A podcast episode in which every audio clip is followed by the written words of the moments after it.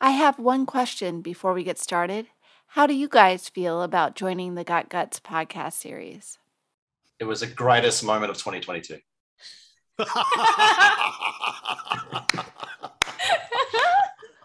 Now, how's that for, for politicking? I clearly owe Dan a beer at the next in person meeting. nice.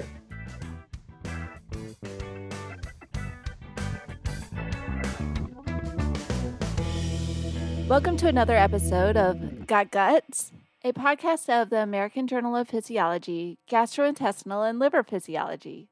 Joining us today are Editor in Chief, Professor Mark Fry, and authors Dr. Simona Carbone and Dr. Daniel Poole of the recently published manuscript titled Positive Allosteric Modulation of Endogenous Delta Opioid Receptor Signaling in the Enteric Nervous System is a Potential Treatment for Gut Motility Disorders. So let's talk guts. Over to you, Professor Fry. Thanks, Jamie. Good morning, Dan and Simona. It's uh, nice to see you. It's uh, I guess eleven o'clock in the in the morning in Australia, and it's uh, end of the day. It's almost happy hour here in Los Angeles. So let's have a let's have a chat about science. So on this podcast, we like to talk about the work you've done, but we also want to tell your stories and get to know you a little better. So why don't we open up with talking to each of you about how you got into research and what in particular drew you to the GI track? Simona, do you want to go first? Yeah, sure. Uh, so I did my PhD at Flinders University in Adelaide in South Australia. And I was very fortunate enough to be listening to some wonderful neuroscience lectures by Professor Marcello Costa and Professor Simon Brookes. And Nick Spencer wasn't in uh, wasn't in Adelaide at that point; he was still in Reno. But I did a, a, a research placement as a part of my Bachelor of Medical Science degree. And I, I just loved it. I wasn't expecting to. I just was moving through the motions at that point, but I really loved it. And I thought, okay, all right, so this this seems fun. Let's see how I go. We have a year called Honors, an Honors project. That's an extension of your bachelor's degree. It's a one year intensive research project. And I still loved it. And I was still um, really excited to be doing what I was doing as a part of that honours year, I got exposure to working on um, specimens of donated colorectal specimens from human uh, from humans from patients because the uh, research group was collaborating with Professor Dave Wattchow, and that really gave me my why for why I want to do science. So a lot of the work I try to do has a, a human element to it, working on human tissue, trying to validate findings we make about how the enteric nervous system works and the cells around it and yeah, what that means for human patients by using human tissue samples. Great, thanks. How about you, Dan? Cool. So I actually have a background in sort of agricultural science. So part of the physiology course there is sort of describing how the gut of ruminants work. So we all know, you know, ruminants have four stomachs, and the the control of how the you know the animals burp, ruminate, and mix their gut contents is a, is a really nice example of that classic vago-vagal sort of reflex and mechanosensation and things like that. And that really triggered my interest in the gut. Uh, end up doing a master's looking at how endotoxins from grasses end up really negatively impacting uh, gut movement in, in uh, sheep. And then from there, went on to work in meat science, which really isn't that exciting and I said I've got to do something better. it's, a, it's, a, great excuse to leave New Zealand and come to Australia. So I came to Australia and worked with one of the pioneers in the enteric nervous system field, uh, Professor John Furness. And then from there, sort of carved out a niche, I guess. Now you said endotoxins from grasses. So the grass itself has endotoxins, or is this bacteria on the grass? Uh, they're endophytic fungus. So oh, interesting. Okay, they produce right. uh, Dis- displaying my complete agricultural ignorance here. Uh-huh. That actually sounded like a pretty cool story. So yeah, yeah. Hmm. So the ergot alkaloids, sort of the, the, type of things that you know, like LSD derivatives and things like that. So mm, okay, it, of course, getting to drop even, off. Right, even more unusual occurrences here. Okay, fantastic. All right, that's great. It's I think it's exciting to hear how we all come from different backgrounds, but eventually end up in this really cool organ system and are able to actually talk to each other about it, even though I know nothing about toxic fungus on grasses and I don't know a lot about nerves, and yet we're we're able to have this discussion. Why don't we go ahead and get your elevator pitch for the paper? I'd like to hear what you have to say about it in the sense of what's the take home message and the exciting bits of it for somebody like me who maybe doesn't understand the enteric nervous system as well as he should, but wants to learn more.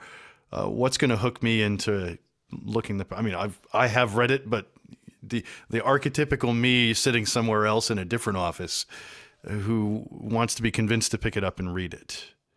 Um, okay, so if we go back, enteric nervous system, I'm sure a lot of this audience would appreciate that um, the gut has its own little brain network of nerves called the enteric nervous system. And these nerves help to control a bunch of different things, but in this paper, we're interested in motility. So on the ENS, you've got receptors for opioids, and they help to control gut motility. Normally, when you give an opioid, um, so like loperamide is a really good example that is given for traveler's diarrhea. Unfortunately, while it might help with curing the symptoms of diarrhea, it'll also just clog up your guts a bit and can make you quite constipated. Instead, the approach we're taking is the thought of, well, how about we use what's called an allosteric modulator? So, for a receptor, you've got two sites that can be targeted. There's the orthosteric site, which is where most of your receptors, uh, most of your drugs will target that, that receptor, that part of the receptor. And then you've got the allosteric site. So think of it like the other site. Yeah. You can either have an agonist that will bind to that spot and will activate the receptor just like normal, or it can modulate the action of something that has bound in the orthosteric site. So it can turn it up or turn down the effect of a drug that's bound in that site. So that's what we've investigated here. Can we use what's called a positive allosteric modulator, which will dial up the action of a drug that normally binds to the delta opioid receptor on enteric neurons? And can we use that to change gut motility? Dan, anything else? I was just going to say part of the beauty of this approach is that we can actually enhance what's naturally happening. So we retain mm-hmm. physiological control. So if you just throw in morphine, for example, it activates mu opioid receptors along the mm-hmm. entire length of the gut. So you're removing any sort of control that you have over how the how the gut moves. Right, as as anyone who's had major back surgery can attest to. Indeed. Whereas in this case, we get naturally released opioids that activate the delta opioid receptor, and we can turn up that signaling where it happens naturally. You know, as, as much as I was sort of making light of it uh, with the back surgery comment, this is a major side effect of a lot of surgeries, right? I mean, you know, that's it, it actually puts people some people off from getting surgeries they need because they don't want to have to deal with the GI after effects. Yeah, and, and uh, it's well, I was going to say it's a limiting factor for people coming out as well, right? Yeah. If you haven't yeah. had a, a bowel movement, then you're going to stay there. Now, that could be right. different reasons for that, but definitely the opioids could be mm-hmm. part of the problem too. Mm-hmm. So that's terrific. And so you've you've got lead compounds that are working for this then? We're using a commercially available one at the moment, but we have actually developed a new scaffold, a new new compounds uh, with a team of medicinal chemists and pharmacologists at the Monash Institute of Pharmaceutical Sciences. So we have something in place that's pretty exciting. Can't tell you too much at the moment, but uh, mm-hmm. the next stages are pretty clear to us what we'll do. Fantastic. Well, I, I look forward to reading that paper when it comes out. So then, uh, you know, moving beyond this line of work, uh, what are you excited about next? What to you is the next big thing in GI research, and you know, I, presumably in your area of GI research? Well, we have lots. Um, Dan, where do you want to start with? I think I think for us, a lot of it is, and it's a very popular topic, obviously, but how the nervous system and the immune system interact. So we're very lucky to work with very good quality immunologists, and uh, we've applied a lot of this sort of current thinking to the study of a disease known as Hirschsprung disease. Mm-hmm. Um, mm-hmm. We work with a surgeon, Sebastian King, and he provides us with uh, patient samples. We've been looking at uh, how mucosal the mucosal immune system has changed in regions of the bowel of these children which lack the mm-hmm. uh, enteric nervous system. So that, that's sort of the current and immediate future research that we will be doing. Um, oh, that's exciting. That's a that's a, a really cool area, and it's a it's a a disease that, while r- relatively rare, has also been completely intractable for far too long. Um, yeah. One of the reasons we're so interested in it is the fact that you know you can have a patient remove their bowel, remove the part that's um, aganglionic, where that enteric nervous system hasn't developed, and yet these patients will can have problems for years mm-hmm. afterwards mm-hmm. um, that continue on. So it suggests that it's not just the missing enteric nervous system that's the problem; it's something else that's interacting with the ENS mm-hmm. in other sites. Um, that's also a problem too. So it's fascinating. Yeah, it's really an interesting and important problem. That's great. All right, let's let's move a little bit away from the heavy stuff. So you're at Monash down there in Australia. What should people who come visit your city absolutely do? At the moment, yeah, not, not much. yeah. let, let me rephrase that. Once COVID is over,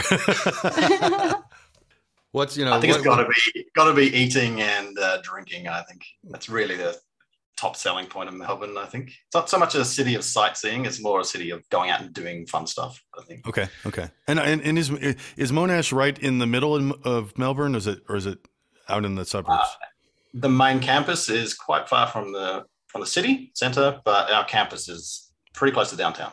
So okay. Probably probably a mile from downtown. So yeah. yeah, we're pretty lucky. It's the kind of city that you just like as Dan said, you just walk around and live and do coffee, big coffee culture, big mm-hmm. food culture.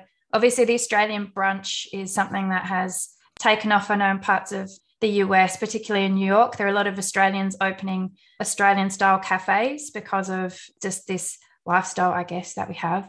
Yeah, it's a smashed avocado on uh, on toast is, is a big Australian thing apparently. Um, but yeah, anyway, it's delicious. Was was, was yes. that imported from Los Angeles? I think it's I probably we'll say we'll say or, that. Or maybe we got it. Maybe we stole it from you. I don't know. It's the, I reckon know. it was the other way around. I reckon it was the other way around. All great cultural things are stolen from elsewhere. So yeah.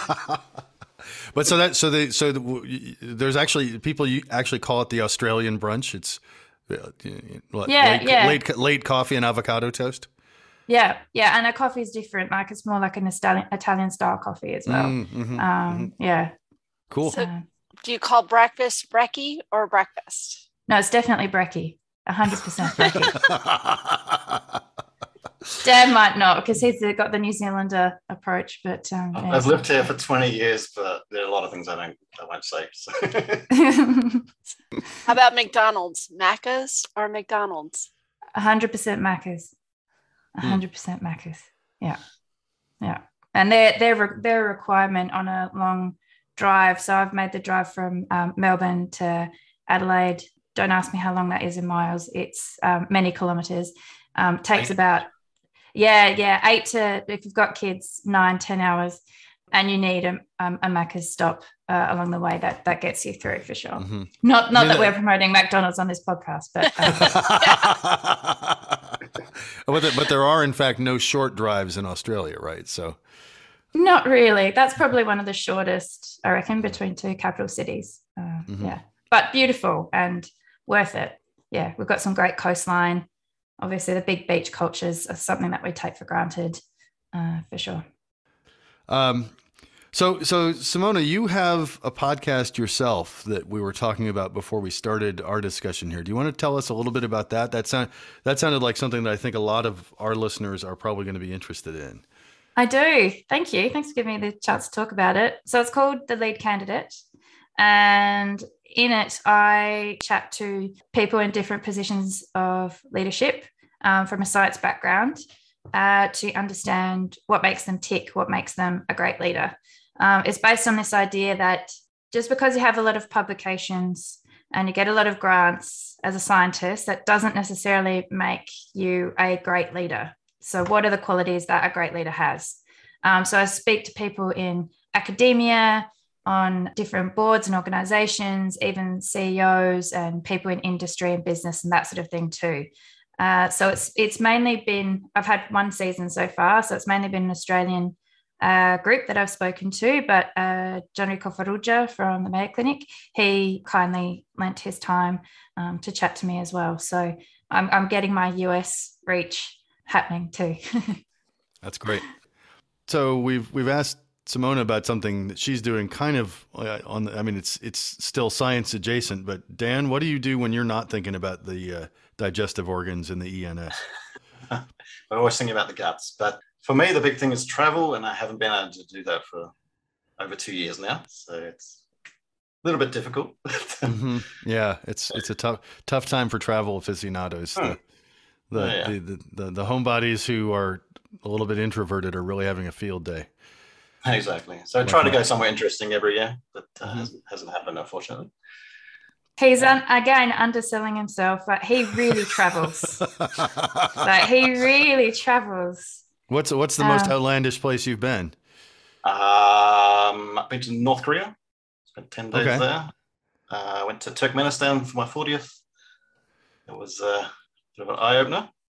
Mm-hmm. And lots mm-hmm. of other places as well. So. Hmm.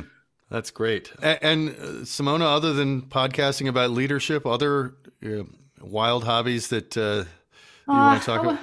I wouldn't say they're wild, but yeah, um, maybe maybe maybe wild isn't a fair question. um, I well, I've got two two solid pastimes. So I like running. I really enjoy mm-hmm. running.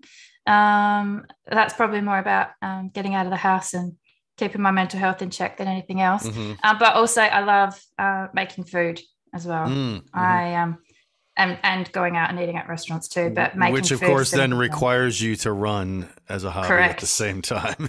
Correct. And given uh, so my name's Italian background, so I do a lot of carbohydrate based mm-hmm. products mm-hmm. such as pasta and pizza.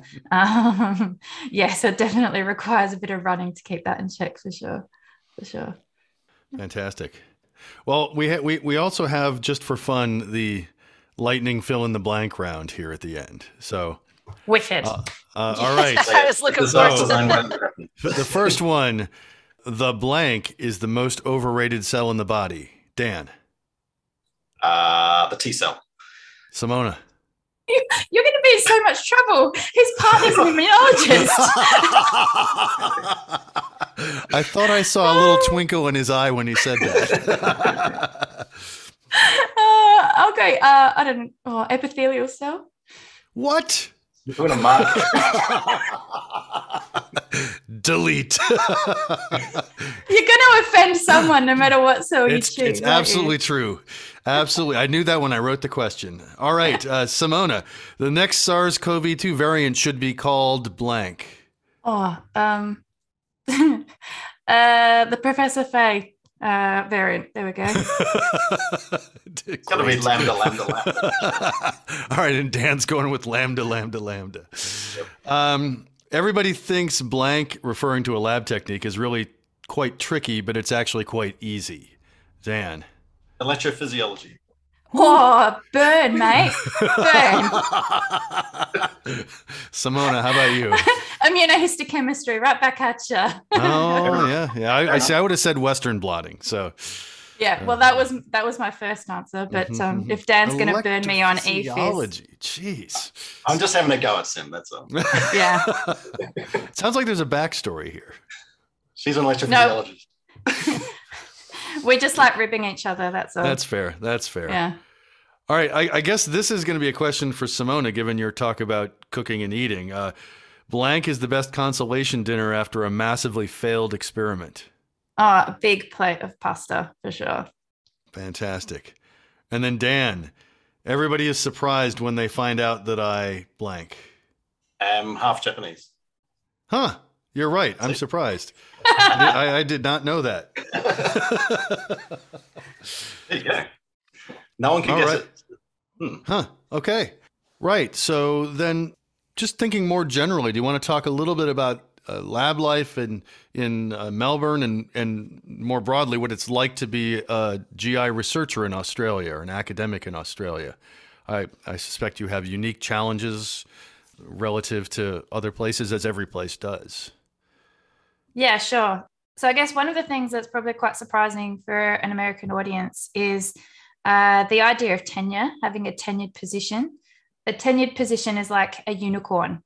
They just they really are incredibly rare and and don't exist. They're basically non-existent. So um, for a lot of us, even up to the level of professor, these people uh, don't have tenure in Australia. So that's one thing Hmm. that we grapple with quite a bit.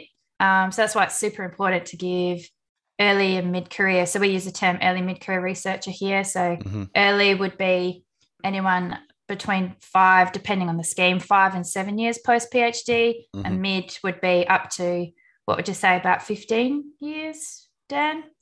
I think 15. Yep. Yeah, Mhm. about 15 years. It's really important that you give those people a go when it comes to things like um, presentations or Mhm. Invited speaker spots or th- those sorts of things because it's super competitive, right? Trying to stay have a viable right. career, getting grant funding, fellowships, and stuff like that. So that's that whole process has been a really big talking point for a lot of us academics in Australia for the last little while. Um, yeah, so that's one big thing. We're very active in the lab, Dan, Mhm. even more so than me. Mhm. Um, yeah, so it's definitely not just sitting back at your desk and writing all the time. We're doing a whole bunch of everything, really. Uh, Dan, did you want to add anything? No, just uh, that you know the lab does run on the high quality PhD students that we're getting through, and I really want to just give a shout out to them. They really are the ones that make the lab run. You know, I can do all the lab work I want, but they're better than me at it. So Yeah, we're super lucky to run a lab together with our co-director Nick Veldhuis, who's Mhm. more in Mhm. the pain. We have a, a, a pain research arm, and he really Right, leads that. Yeah, we've got a really good group. We've got a really good system in place, so um, we're pretty great. lucky. Yeah, And, and it really is. It can't be overemphasized enough how important it is to shine the light on you know the, the students and the early career investigators who really make this the whole scientific enterprise run and often do get overlooked, as you say. definitely. Um, give them a shot. Give them a shout out. Mhm. They need it. Mhm. So yeah, Mhm. pump up their tires. Um, is that an Is- is Australian that an expression? Australian expression? It must be. Yeah, it's an Australian expression. Sorry. Give them a confidence boost. Give them a confidence Mm-hmm. Yeah. boost. Um, yeah, yeah. having said that, I should uh, emphasize that this paper is Jesse DiCello's paper, and he was a really good PhD student in the lab. A very independent thinker. This is his work. Fa- Fantastic. Yeah. Okay. Great. Well, it's been absolutely terrific to talk to the both of you.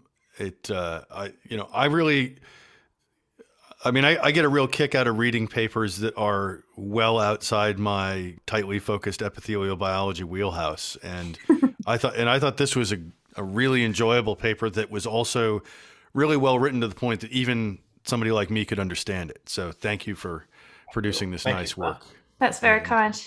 Thank well, you. it's you know well deserved. It is terrific work. So, so thank I you for doing. we're not pharmacologists and we had to write a pharmacology paper. So. Right, right. Yeah. That's- and, and that that's actually you know the the sort of the interdisciplinariatizing or what whatever you want to call it of of, G, of GI physiology is I think a really powerful thing to build bridges between these different communities where you have pharmacologists and you know uh, neuroscientists and epithelial people that end up having to talk together or try to bridge to each other's areas because that's just where you end up. It's one of the things I love about the the digestive organs is that it's it's a microcosm of the entire organism. You know, the I mean, really, the ENS is more important than the CNS, right? So you know, it's yes. We, Yes, we is. would say so. Yeah, we would say so.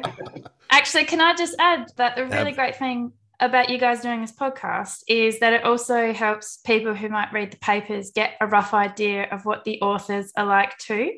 Yep. Because I can say, so back in my honors years, my project was on vagal afferents and it was on mm-hmm. a particular group of receptors. And I kept reading these papers that this Daniel Poole guy was always an author on. And I'm like, who's this Daniel Poole? Who's this guy? Why does he keep turning up? And then I met him and went, oh, Daniel Poole's really nice. He's a really great guy. And we ended up running a lab together and he's one of my closest friends. So, you know, like that's, uh, it's, it's just a really nice way. I'm not saying that will happen from the podcast, but it's a really nice way to break down that, I guess, Yeah, barrier yeah. sometimes we put when we see a name for whatever reason that we make Mhm. up in our heads. So, oh yeah, yeah, yeah. We all make up stories in our heads all the time, and then you meet the people, and it's, they're different. It's great. yeah. I'm glad I could annoy you from uh, from the distance. And that's- that's- Yeah. and even via Zoom, you still can. I can still do that. Fantastic. All right. Well, thank you so much. This was this was a lot of fun. I hope you enjoyed it as much as I did. And uh, Thank happy you. Thursday. Yep. Ha- have a good week. You Talk to you later. Bye. Bye. This podcast was brought to you by the American Journal of Physiology, Gastrointestinal and Liver Physiology, and produced by me, Jamie Jones. If you would like to hear our latest episodes, please visit the AJP GI and Liver Physiology's homepage. Thank you for listening.